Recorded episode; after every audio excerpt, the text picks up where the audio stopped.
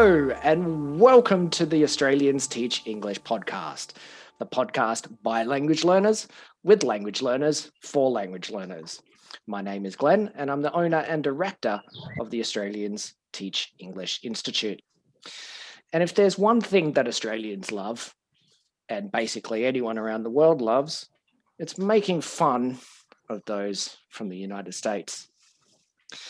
Those seppos over there.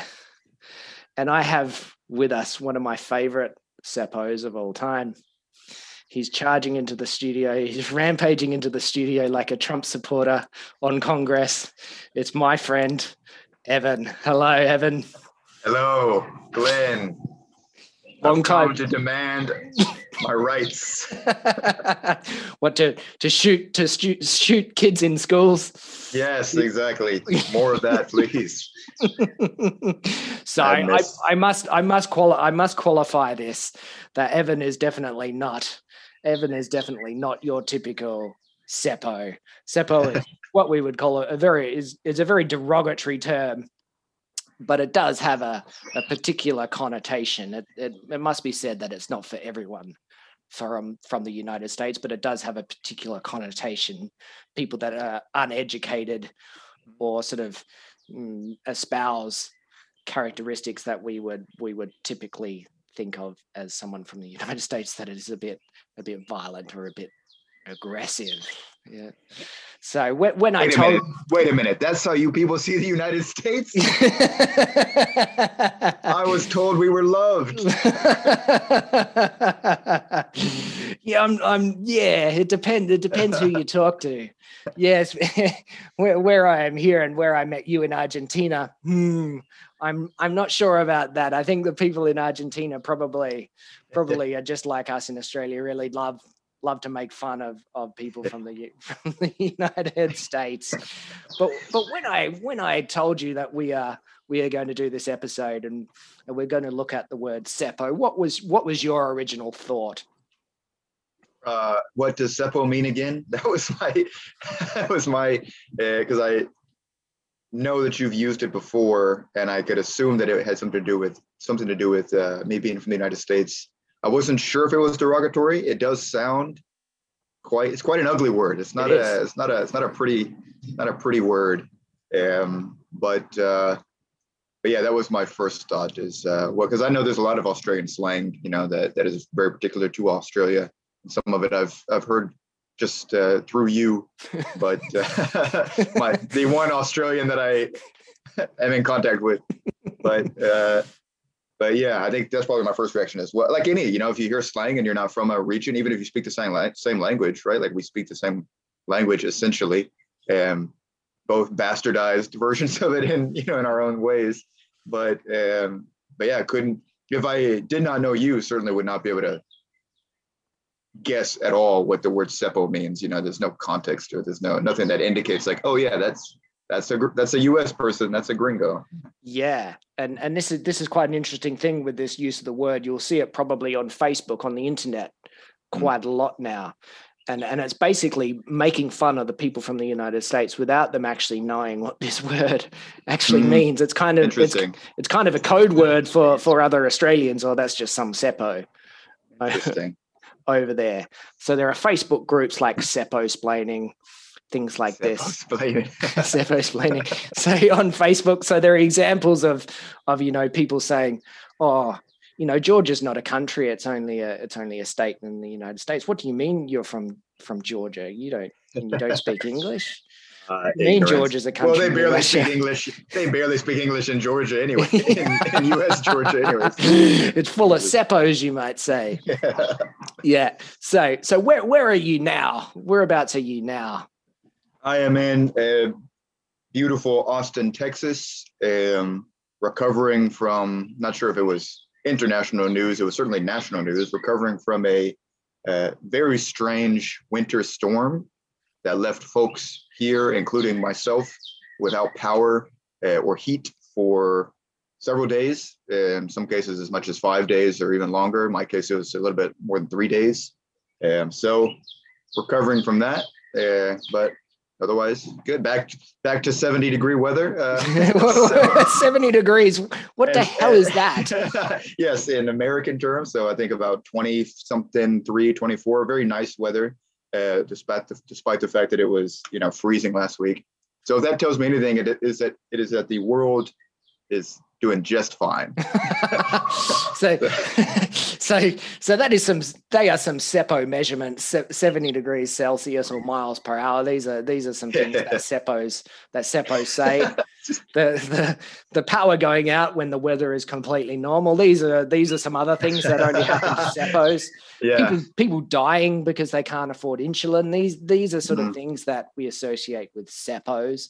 Indeed. uh, quite and and just to make sure that you aren't a seppo yourself can you locate argentina and australia on the map Uh, perhaps, perhaps I could. Yeah. It's been a Do you- while. Been a, do you think most most people from the us could locate australia or argentina on the map I would, I, you know, shit, I don't know. Most, I would say probably most, probably 50 plus 1 at least of Americans could identify Australia on a map. that may be, that may be a gross uh, overestimation of my compatriots, but I, I would hope at least that you could identify Australia or at least get, you know, like New Zealand, at least get close. uh, uh, Argentina, I doubt very much that you could even a third, or I mean, I don't know. I doubt that a, out of a random lineup, many folks could point to a to a blank map, you know, you know, a nameless map, and point out Argentina. Yeah so it's just one of those south mexican countries exactly. Yeah. Yeah. Yeah. Exactly. one of those five mexican countries down there Yeah. somewhere so you you were saying that well you don't know what seppo is but it but it sounds bad and yes it is Indeed. it's what we it's what we would call rhyming slang. Hmm. So so it, it's not just a pure rhyming slang, it's also a derivative of that rhyming slang. So first of all, we have the word yank or Yankee. Hmm. Yeah, I wouldn't consider, I mean, m- most places in the world would consider someone from the US a Yankee. Mhm. I sort of consider it maybe someone from from I guess the the eastern United States, someone like our friend Rebecca, who has been on the show before. But yeah, I that's how I would understand it as well. Yeah. A northeasterner. Uh-huh. but a lot of people would sort of just class anyone from the US as a as a Yankee, or here in Argentina they would call them Shankies. And but but for me, like someone from the south of the US would definitely be a Seppo. yeah, interesting. For, for me, there is sort of like a distinction. I think people from from the north of U, the US generally have a different, well, the west of the US generally have a different reputation from from people in the south, like in Texas Mhm. or Georgia or Florida, who we would consider a little bit ignorant. Mhm. But anyway, it, it comes from Shanky or Yank. Then Yank rhymes with septic tank, and then Indeed, it does. and then we shorten septic tank to Seppo. So in the great tradition of, of Australian slang, we then shorten the word to become Seppo. So was it was at one point was was at one point where we referred to as septic tanks? Like, why is septic tanks the rhyming? Like, why? because yank rhymes with septic tank, and a septic Oh, tank it. is full of shit. Li- li- literally. So now you see where now you see where we get this from. Indeed, indeed, I do. So so do you, do you use rhyming slang in, in No. the US? No, that's not a thing that at least that I can think of. Um, certainly not. I'm sure we have some slang terms that rhyme, but it's not like a thing. You know, it's not something like like could have multiple examples of that. Uh, yeah, and that's something interesting because I know in Argentina they have they play a lot with slang as well. You know, like reverse slang and and also some like uh, some some sort of like rhyming uh, terms. But no, not not not here. We're simple folk. You're linguistically challenged Yeah, rhyming is a lot to ask for. So, for seppos. yeah, yeah. So so yes, I think in a, in a lot of cultures around the world, it is it is a it is sort of it is a thing. Hmm. I mean, I have one example. I, you know, like the one example that occurs to me is uh, like "see you later, alligator." But that's uh-huh. you know, like, but that's almost that's something that a child says. You know, or someone who is like talking to a child, or you know, like there's there's some of these terms. See later, alligator. Uh, in a, in a, and they're all related, I guess. In a wild crocodile or something, you know. But it's very, it's it's very much aimed. I think anything that is like rhyming to my ear just sounds, seems like it's meant for children. You know. So Uh, we so seppo is something that children would say. Is that what you're saying? yeah, yeah. Basically, yeah. I'm insulting. we do the teach them from a young age. Yeah, Yeah. So so in some cultures it is it is used as a way basically to I guess uh, make fun of of other people. Mm. So so in Australia just like in Argentina we we have a lot of immigrants that that came from sort of oppressed o- oppressed populations. Mm. So rhyming slang is probably most famous in in Cockney rhyming slang from London. And so a lot of the early criminals that came to Australia for stealing bread came from from London, from this area. So they brought this tradition of of rhyming slang to to Australia. That is that is one of the reasons why they think that Australia does have so much rhyming slang because it's a part of the the culture that has been that was brought to Australia. That is one of the reasons, and the same within Argentina. And and Evan, I was I was lucky enough to meet you here in Argentina, and and in terms of the gringos that are here, you're probably the most informed about lunfardo and wordplay with the Argentinian language. And for me, that's that's quite similar. In in Australia, people would use rhyming slang to make fun of authority. So they wouldn't Mm. call someone a, a c word or or a or a whatever word. You would think of a word that rhymed with the word that you wanted to say, but say the rhyming word, so they couldn't they couldn't punish you for it. Yeah. Also sounds like, and again, this is not me trying to be a smartass or like an insult insult this this uh, uh, tendency, but it does that. It also reminds me of like something as a child you would do to like just not get in trouble, right? You say uh, instead of saying um, shit, you say I don't know. Um, oh, maybe that's a bad one. Instead of fuck, you say like duck or something. You know, Duck you. like yeah, yeah, yeah, yeah, exactly. And it's like, so well, that- I didn't say it. Like, There's a famous thing on South Park, for instance, where where Eric Cartman says to the bus driver, "This bitch won't let us," and she said, "What do you What? say?" And he says, "I said rabbits eat lettuce." so you know it, it is it is something like that that your kid kids get away with with Mhm. trying to sort of mock mock teachers and things like this so it is kind of you know a way of avoiding trouble and so I, I know that you have a lot of experience with this with, with Lunfardo here in, in Argentina. How, how would it be similar, do you think, to, to the way that people use use language in, in other countries like in Argentina? Well, I think, I mean, what you're saying um, makes sense, right? Like using it as a way to um, subvert, like authority. I, what is current in my mind is like the names of the uh, of the Facturas. pastries. Yeah, exactly. The facturas in Argentina, where they're they're all like the panaderias were run by Italian immigrants who were all anarchists. yeah, I guess, they're mostly anarchists one of those weird trends in history. And so they give the names like Bola de, Bola de Fraile, I think is one of them, or uh, what's what are, what are some of the names they give those? Um, it's been a long time since I had a factura. It's been years, but you know, anyone who has been to Argentina will know the names of the facturas, and and they're all names that are sort of subversive of elements of either the church or uh, uh what's one of them is uh, vigilante, right? Like it's the name of a uh, one of the facturas. So it seems I don't know. That's just what comes to my mind, and, and when you talk about like using slang as as a way of uh, subverting authority. Yeah, so so the idea was was people from the church or police officers would come into the bakery and they would order something Mhm. like for example a, a, a police officer on Boton would come into the come into the, the the bakery and order a vigilante or something like this Yeah. Uh huh. I want a vigilante or yeah. I want a the- fri- I want a friar's ball. yeah. yeah. yeah. I want a, I want an altar boy.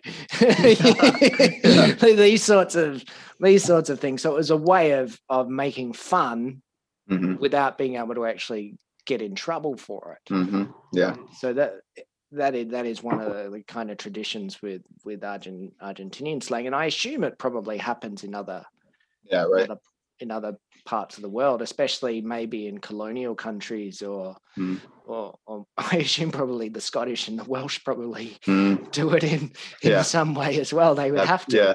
yeah. I, I assume that they that they would have something like that. Yeah, yeah. I uh also reminds me of the uh in Argentina at least the uh vesre, like vesre, like the reverse, like where they which is also just a neat I'm again not something that I'm familiar with ex- existing in in D- I don't think US slang. English. No. Yeah, yeah, but turning words um like sope instead of peso, right? They would say dame sope or something like that. Mhm. Um and I'm not sure if that's I want I wonder, you know, uh, if that's sort of a childish thing that just became, you know, something that originates in children and then becomes more uh, frequently used, or if it has some some, some sort of subversive uh, roots. I don't know though. You know, one of the theories about language development is that the changes in the language happen with with the children, and then they bring up those patterns, and that eventually takes over the the the sort of the the dominant the dominant form of the of the language. Mm. Makes sense. Yeah. I mean, slang, you know, new slang is constantly getting incorporated. It's no joke that you start to feel old when you realize, like, What is someone what- saying? yeah, what the fuck is this? what, what does this mean? yeah, exactly, exactly. So let, let's let's give you a let's give you a little bit of a quiz here about some some Australian rhyming slang, and you can you can tell me and you can play along those listening to us as well if if you know what this rhyming slang is.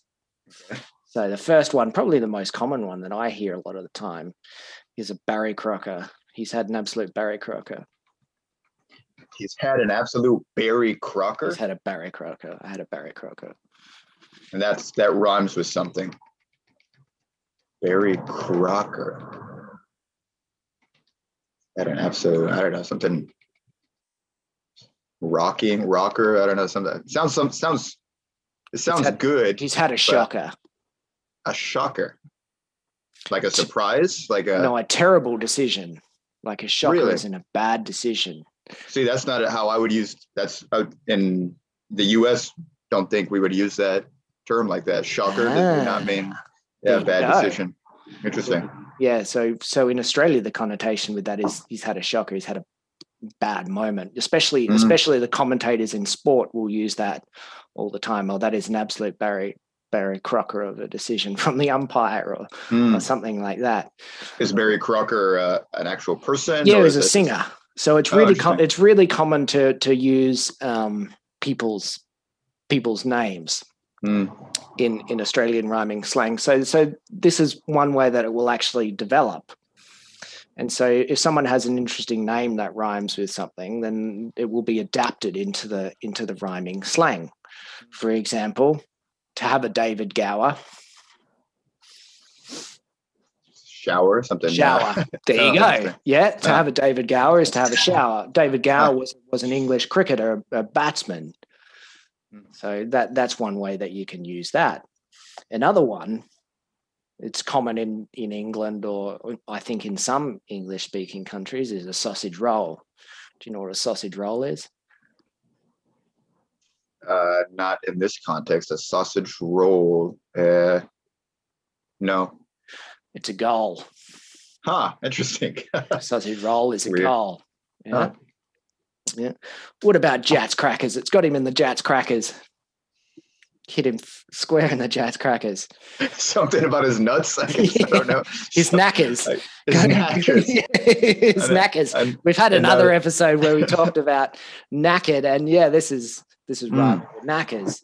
in knackered that is po- in like tired though, right? For y'all. Yeah, we would say Right, knackered, knackered. mean- means tired, but it also it means in las bolas. Yeah, so so it's got him bolas. got got him in right in the Jatz crackers. And the Jatz the Jatz crackers are a, are a type of cook a type of biscuit or a type of interesting. like, yeah a type, the type of cracker.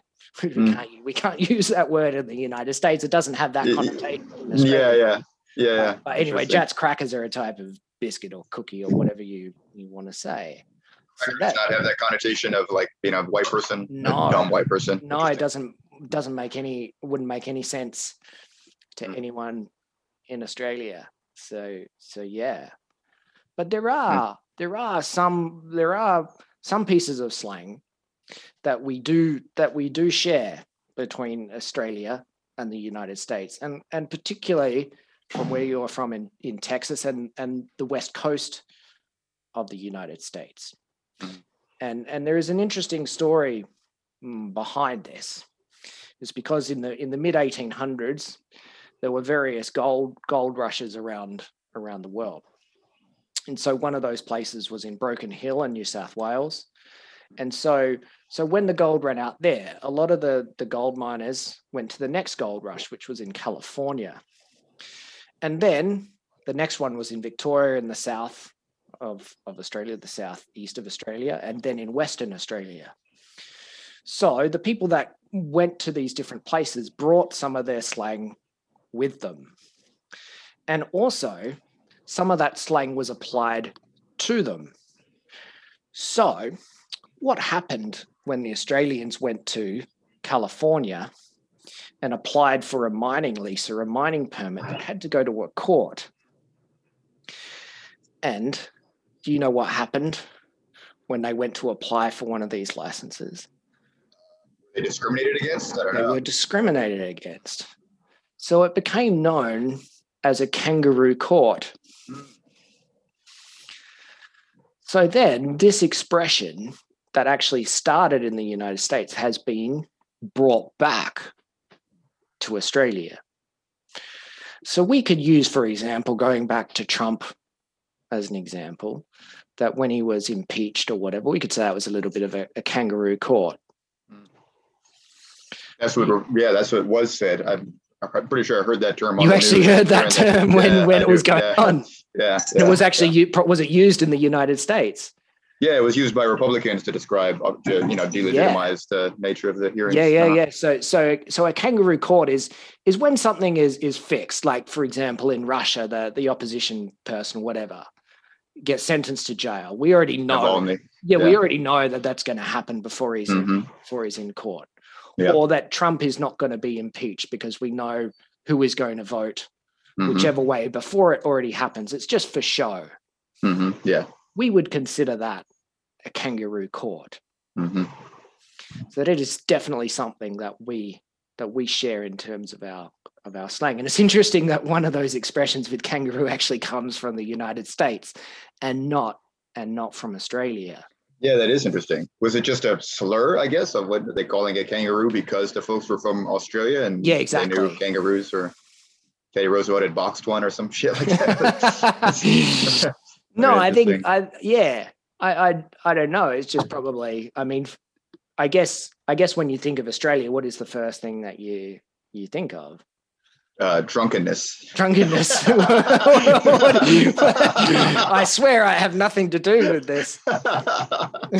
no, uh, What would be the second thing then? yeah, probably kangaroos would certainly be high up on the list. You know, I think today, if you asked me, it'd be uh, probably that Crocodile Dundee character, probably the, the most iconic. Australian But yeah, character. certainly, yeah, certainly, uh, certainly kangaroos would be up there. yeah, exactly. So Mm. so so I guess that was was applied to it. It's Mm. it's well, Crocodile Dundee certainly wasn't wasn't around in the mid Yeah. 80s. Well, you could look at him and you think, well, he's 150 years old. He looks pretty terrible now. He's he still could well be on. That fella's- yeah, just, alive? Oh, just, Uh. just looking pretty horrible.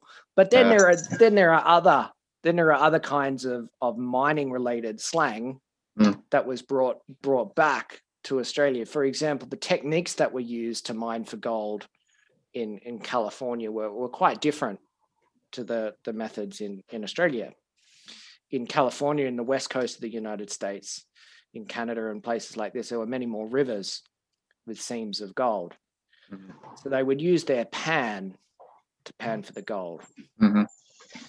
So this is probably an expression that that you guys use over there, and people would probably be familiar with this one that, or people that study English would be to pan out. Hmm, yeah, something pans out. Uh huh. Yep. So it can Like pan it, it, out it is. well. It or- is a successful. Yeah. I think yeah, it pans out. Oh, Yeah. so for you, it can pan out badly. yes. Pan out. Interesting. Okay. Yeah. So so then we would say pans out well, pans out badly, Hmm. or we can use it. Oh, we'll see how it pans out, Depends how it Yeah, pans out. definitely. Yeah, yeah. So so this is but you guys only use it as a, in the in the positive. No, I, that's what first occurred to me. I, we would, I would say, you know, we'll see how it pans out, which implies that it can go either way. But I, yeah, I don't, I don't. It wouldn't be my first inclination to say it panned out. Well, no, I guess you're right. Yeah, I guess I, yeah, I would say it panned out poorly. It panned out well. Yeah. So Yeah, if it so pans just- out well, you're left with gold. hmm Right. Yeah. If it pans out badly, you're left with left with nothing. Sand. Yeah. So so that is the that is where this little little phrasal verb expression actually Mhm. actually comes from. Mm. The other one would be to block off. Hmm. Would you use that to block off somebody? Uh, depending how you block, what do you, so block off, I can think of like, I block off uh, a part of my schedule and block off a person. It just seems like I'm shutting them out. I don't know, like I'm Mhm. block off. I don't know if I would use it necessarily with a person. How, how do you, how would you use it? Yeah, I would, about a I would block off a person from my from my life or block out a person. Yeah, I would certainly understand that. I don't know, block out a person, block off a person. I would say shut them out, probably. Shut them out. Yeah, We we yeah we probably wouldn't use shut. We would probably actually use block. interesting. Yeah, Yeah, and and that So ref- what does that come from? Yeah, what's the so so it's actually delineating your your mining lease. So so we would say like pegging, literally pegging out mm, your your area of of dirt on the ground. Marking it. So marking out your your Mhm. territory. So Hmm. it's mine. No one's coming in. Mm-hmm. Yeah. Makes sense. You could do that with your car. You block someone in, Yeah, block yeah, someone off, cut someone Mhm. off. yeah. all these sorts of all these sorts of things. So that has also come from mining slang to to Australia. Yeah, it's interesting. That's so ingrained. The, the, the like that block, the like the usage of that. It doesn't even seem like slang to me. You know, it just seems like the like the like a regular phrasal verb. But I guess if it originated from, you know, from that history, that's interesting. So so a lot of these things that we we use kind of naturally that this is their this is their origin. hmm Um, and we and we don't we don't think about this, but this is literally where where it comes from. Mm. And then you, then you can think of now. I we would it would be very common in Australia to say to to buy a block of land. Yep. I'm not sure if you would say that same thing in Yeah, a block of land. a block Just like a land. generic. Doesn't actually mean anything specific, right? Just a generic amount. Exactly. hmm Yeah, you would buy an area of of land. It's the same. It's the same thing, and I assume that's Mhm. actually where this where this comes from. Interesting. Yeah. Whereas if you were to buy a, a, a like a farm property or something like that, it would be a, a lot or Yep. something like something like that. hmm So these are some of the uh, the the histories of of of our language, and some of the shared some of the shared histories of our of our language. Mhm. Some of the things that have been a little bit different in our culture. Is there is there any other slang from Australia that you're familiar with? Uh, just the the bad, just the bullshit ones. You know, the shrimp on the. Shrimp on the Barbie, barbie, but we don't actually have shrimp in Australia. right, We have yeah. prawns. Yeah. Right. So that one. Uh, uh, let's see. When I think of Australian culture, most of my knowledge comes from The Simpsons. So y'all don't drink Fosters either. we don't drink Yeah. Fosters, so that's a lie. um, let's see. What else do I know from uh, about? Well, a lot of it I've just learned from you too, like the term rooted, right? or knackered. knackered. uh, my uh, my uh, with my brother, I was having some poking poking some gentle fun at your Australian ways once because yeah, I remember you said knackered. It just seems like such a funny word. And so for a while there, after we had gone on that trip to to Salta, um, whenever I was talking to my brother, if I was tired, I would say some ridiculous thing like, "Man, I'm just feeling gobstopped," or something. like, um, yeah, bushwhacked over here. Bushwhacked. yeah. Yeah, that's another. That's another. That's another very Australian term. But, sp- speaking yeah. speaking on this on this trip, I, I there was a great trip. So we went to the North. Argentina with with with yourself and, and your family, Mhm. and especially with your brother. There's a great story that um, I I managed to show show Evan and his family the the the beauty of of our Australian product, Vegemite. Oh yeah, and I remember your brother saying, yeah. I remember your brother eating it and saying, "No, I wouldn't eat this by choice. You know, it's, it's horrible." Blah blah blah. And we were we were playing cards, and then twenty Yeah. minutes later, I look at him and he's using the Vegemite as a dip for his chips. And twenty minutes after, he's saying, "I wouldn't eat this again in my life." He's sitting at using it as a dip.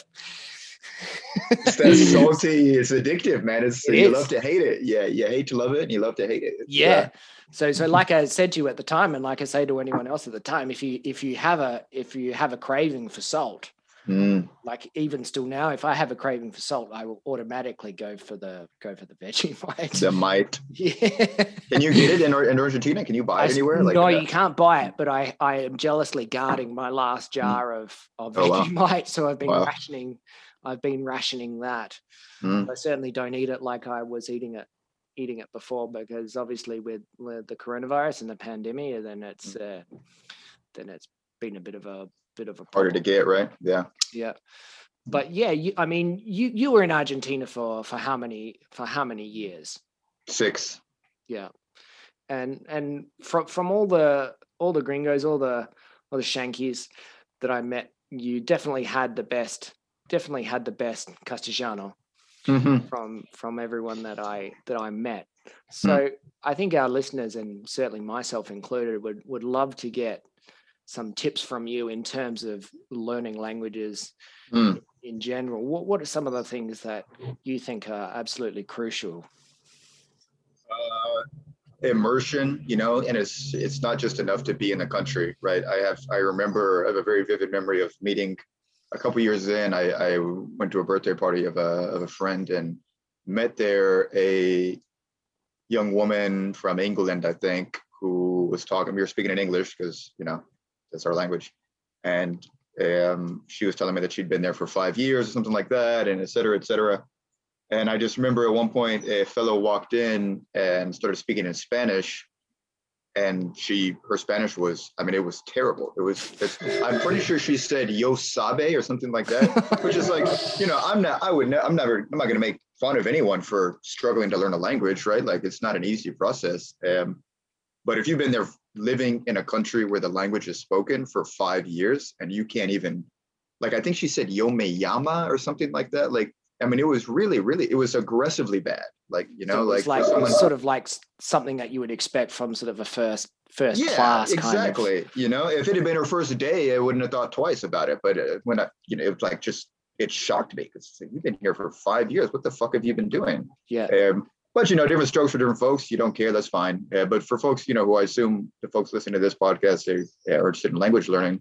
Yeah, if you're living, if you're fortunate enough to live in the country where the language that you're learning is spoken, um, only only speak it. Like, don't hang out. I, for the first several years, I think it was probably a good two or three years in to my stay before I started hanging out uh, with English speakers, and that was a purposeful choice. I, I I avoided really like making friends with English speakers um, because And then, you just fucking speak English. And like, then and you- then you and then you had to learn Australian English. yeah, then I yeah then I so it was yeah, there was yeah. another language that you were yeah, another barrier. Yeah, yeah. but, So, but yeah, I think be, yeah, you know, yeah, yeah. that is that is definitely a, a good a good tip for anyone that is planning to go overseas for for for learning purposes. Mhm. Something that I hear from from people that do go to Australia, for example, the the fear of of learning the local language, especially for something like uh, Australian English, it can be difficult to to overcome at first. And so definitely. a, a- trap that people get stuck in is is hanging out with with people that only speak their own language Mhm. and Yeah. so you never get out of your your your comfort zone to do that and and likewise i was i was lucky enough in my first six months basically to be living with people that didn't speak english at all Mhm. so i was sort of dropped in the in the deep end and Mhm. forced, Yep. forced to learn um It's the best way to learn. Best way Yeah. to learn where you we don't have any choice. You know, where you cannot. The person you're talking to does not speak English, so you can't. You have to figure out somehow. You know what what how to get your message across. It's really, yeah, great way to learn. Mm. So consciously actually focusing on learning on the on the language is, mm-hmm. is one tip. What what are some what's some other advice that you can give? I um for vocabulary, uh,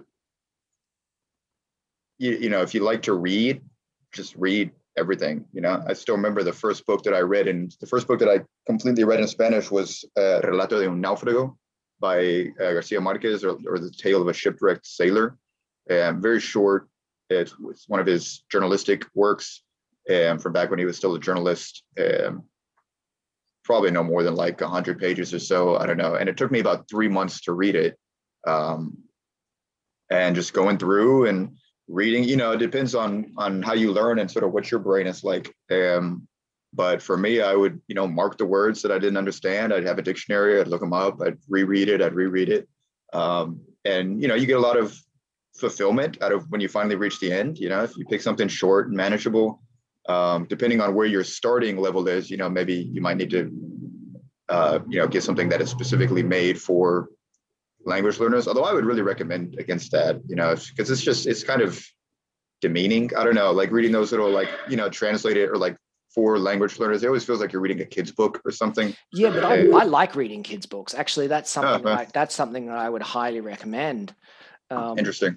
Now, now that I'm now that I'm reading reading Portuguese, there's a really beautiful a beautiful author from from Portugal who sort of writes stories for for kids, but they're kind of all mm. ages stories, mm. and they're fantastic for someone actually learning.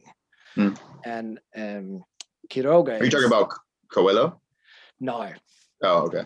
Um, I can't remember her name at the moment, but another example would be Quiroga, for example. Yeah, uh, stories of the jungle, whatever it is. Uh-huh. Exactly. Uh, yeah. Something. Well, it's interesting because I'm sorry. Go ahead. Yeah, yeah, yeah. So, so in English, I mean, you, we would have um, the, the United States writer. What was his about the the tales on the Mississippi and things like this? What was Mark Twain? Mark Twain, for example, he'd be mm-hmm. a, he'd be a perfect starting point for someone that wants to actually that wants to to read in English. Well, yeah, I wonder. One ahead. that I yeah, one, that, one that I highly recommend from Australia is is Albert Facey's A Fortunate Life. Mm. He was largely illiterate for most of his life, so he wrote it mm. in hmm. a very, very simple style. Interesting. And it's a fantastic story, but it's written in a very simple way. So, so mm-hmm. get, getting these stories and, and having someone recommend these stories to you is is definitely a, a great thing to do. Don't do what I did and read Roberto Arlt. yeah, I got, four, I got four, yeah, that's, a bad, that's a bad move. where where everyone I asked about these strange words said I don't know what what this word means yeah, because it's it hasn't been used since the 20s. Yeah, it's a hundred, hundred year yeah. old Lunfardo slang that that's not used anymore. Yeah, yeah. I started. I uh, one of the first books I tried to pick up. I remember because it was in the the the boarding house where I was staying. Was a book by uh, Bioy Casares, well known for I think most well known for uh, fuck. What's the name of this book? shoot it's the one where they're on the island and things are it's about two lovers but fuck what is he i'm gonna go crazy he was a good friend of borges um well anyway it's uh, you know but it's like what you're saying it's a sort of a uh, uh a more erudite like something an adult who is a native speaker of that language or someone who has successfully learned the language would read right? Definitely not. So know what you're know what you're getting into um when yeah, you're don't, uh, don't, don't read like a hundred years of solitude or yeah the invention of morel that's that's the book i'm thinking of the invention of morel which is a great book. I recommend it to anyone who yeah. wants to read it. Yeah and are you are you currently learning any other languages at the moment uh, a little bit of portuguese um trying to i've been listening to podcasts the news podcasts and and portuguese and brazilian portuguese uh, i took a course last year but that was right when coronavirus hit so it was an intensive course but then it went all online which sort of you know, I don't know. I just, the way that that course was specifically given and the fact that they had to make last minute, you know, in on the fly changes meant that it wasn't a great experience for me. Um, but yeah, Portuguese um, and uh, Korean is on the list. I took a Korean course two years ago, but um, again, there were problems with the school, so I sort of left in the ether. But I think Korean will be the next big language that I, because I'm half Korean, so that's yes. so yeah, uh, yeah. So yeah, we'll see. And so, so people out there might be familiar with with Evan from from Radio Matera, by by Radio, which is still which is still online, which is also a fantastic resource mm. for for people to actually to go back to. Um, I would highly I would highly recommend that. So so what, mm. what about your your projects for the future? You you spent a long time here in Argentina and you've been back mm-hmm. in the United States for a while. What what, mm-hmm. what are your what are your future plans? Um, you know, I have, uh, I'm sort of at the end of an era. Um, I won't get too much into my background, but I've, uh, you know, I've uh, approaching the end of a 10 year journey to get my uh, undergraduate degree, you know, which is uh, uh, been a very interesting 10 years, very, very rich and fruitful. And I've, you know, enjoyed them, but it's also, as I approach the end of my studies, you know, a lot older than most of my peers, uh, it is sort of a time of anxiety too. You know, just nothing too bad, but just sort of that, you know, you're reaching a threshold and you don't really know what's going to be on the other side, and you lose sort of the structure um, that has been present for a couple years. But uh, yeah, looking to continue working and hopefully in the field of journalism, right? Hopefully, um, storytelling, be it audio or or or multimedia, um, but uh, just anything where I can talk to people uh, for extended periods of time, right? Uh, that's yeah, not, not, a bad way to make a living. Mixing with different cultures, different languages yeah. is always going to be a mm-hmm. part of a part of your life. Yeah, I yeah. think that that is definitely one of the the most magical things about learning another language and and yeah. getting to a, a competent or a proficient level is is actually being able to have the these different these different projects and it's mm-hmm. certainly a, a, big motivating factor for for continuing to Im, to improve your your language ability mm-hmm. um, but also maintaining your ability as well so i think that that's also a, a big thing for language learners is like yourself that you've gone back to the united states but you're still practicing your spanish by meeting other people interviewing other people. And this is an important thing as well. When you go traveling and you come back to your home country or whatever people feel like they lose lose their practice. So listening to a podcast keeping mm-hmm. keeping in touch with other languages these are all important important things to be to be doing yeah you got to speak it. You got i've been very fortunate like you're saying just do the some of the work that i do that i speak it i speak spanish a lot on a weekly basis. Um, and I'm so glad that I have because I have no doubt had I not I don't, I don't think I would have you know lost all my Spanish, but I have no doubt that after what nearly three years of uh, of uh, not being no longer being in Argentina, I have no doubt that I would have lost quite a bit of it. But I feel pretty confident that I have not. That mm-hmm. you know my accent is certainly strange now because it's you know mixed with a whole bunch of things and but but my fluency is not. Uh, I, I don't consider it to have gone down at all. Um, and again, that's just makes just you know you have to speak it. You have to you have to speak it. You know if you can even if it's just by Zoom or you know do some event. I know it's you know now it's hard, but you know there are people who are looking to practice obviously, and and just if you're really serious about maintaining it, you have to speak it constantly, or you know you will lose it. You will Absolutely. lose it. Absolutely.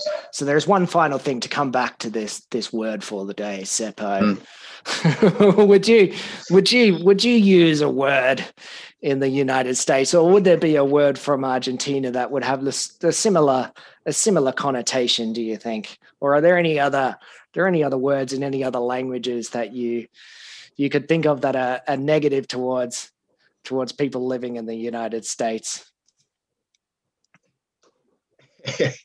a word that is specifically about people living in the United States? That has a very negative connotation. Yeah. Mm. Uh, I mean, I think for a lot of folks in Argentina, uh, Yankee, Yankee, Yankee, Shanky is not a, uh, it's not a, uh, you know, it's not a term of endearment. No, like if, if, if they were to to use it sort of more of a a neutral one, they would say gringo extranjero. Yeah, yeah. Although in Mexico, then you have where gringo is also more of a derogatory.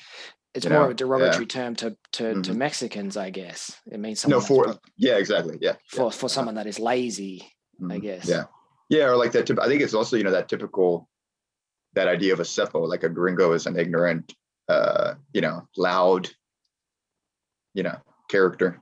from the United States, from the US specifically. but would you would you have a word for that for people like yourself that live in the United States directed to other people in the United States that would be ignorant? Huh. For people in the US. I, would, I can I think would, of some. Go ahead. I would be thinking of like rednecks. Yeah, that's I was gonna say like maybe white trash, but that's sort of a bit that's a bit that's a bit I wouldn't I would never really use that in a that's kind of offensive. Uh, but yeah, redneck is uh, is I mean it's also offensive, but it's it's less. I think the problem with white trash is it's sort of classist. Mm-hmm. It's like sort of like oh you're poor and that's part of why I'm degrading you. Yeah, Whereas you're punching is, down. Yeah, exactly. Yeah. Whereas redneck is like you're just a fucking idiot. Like you're just a stupid. you're you're a, you're a Trump supporting. Uh, idiot. Yeah, redneck yes. is a good one. Honestly, Trump supporter has been is, is in my in my group of friends. Trump supporter is or like we'll say like that guy voted for Trump. Like you know like and that is synonymous with I think probably everything that you think of a Seppo, right? Like yeah, ignorance, I, ignorance, I so. arrogance. Yeah, Violent, that combination, aggressive. that beautiful combination combination of knowing nothing and being so confident in in yourself. Everything. Like yeah, yeah. Yeah. yeah. I think I think I mean we we have we have the word bogan in Australia, which mm. and it's not really uh, probably at one point in time what was classist, but like redneck now, and probably redneck at one point in time was classist as well. Yeah. Uh-huh, yeah. But now it's probably not because a lot of rednecks, a lot of bogans are actually extraordinarily wealthy. Mm, but, yeah, being, yeah. but being ignorant is a is a choice. Yeah. Yeah, I can I, I would still call someone a redneck if he was rich, you know, driving a fucking fifty thousand dollar truck or something, you know, he could still be a redneck. Yeah, like Naz- NASCAR supporters, a lot of them are. Yeah, yeah, yeah, yeah. Extraordinarily wealthy. Mm-hmm. So, so that's the sort of that's kind of the sort of culture that we we think of when we're thinking about seppos, thinking about about rednecks. Mm-hmm. But we'd we'd love to hear any other words in any other languages that get used against uh, against people from the United States in a in a very derogatory in a very negative way it's something that probably unites probably unites people all around the wait, world wait a minute we can all we can all hold hands sing, I don't like this at all. kumbaya and yell insults at the people from the United States. so I would like to say a, a, big a big thank you to all our listeners out there. Um, and thank you very much, Evan, for for coming on on the show. It's been it's been a lot of fun. It's been a lot. Of fun. Yeah, thank you for having me. Oh, it's great to see you again. Great to talk to you again. Yes, yeah, absolutely. A lot of fun. So, from us here at the Australians Teach English podcast, the podcast by language learners, with language learners, for language learners, it's us saying goodbye.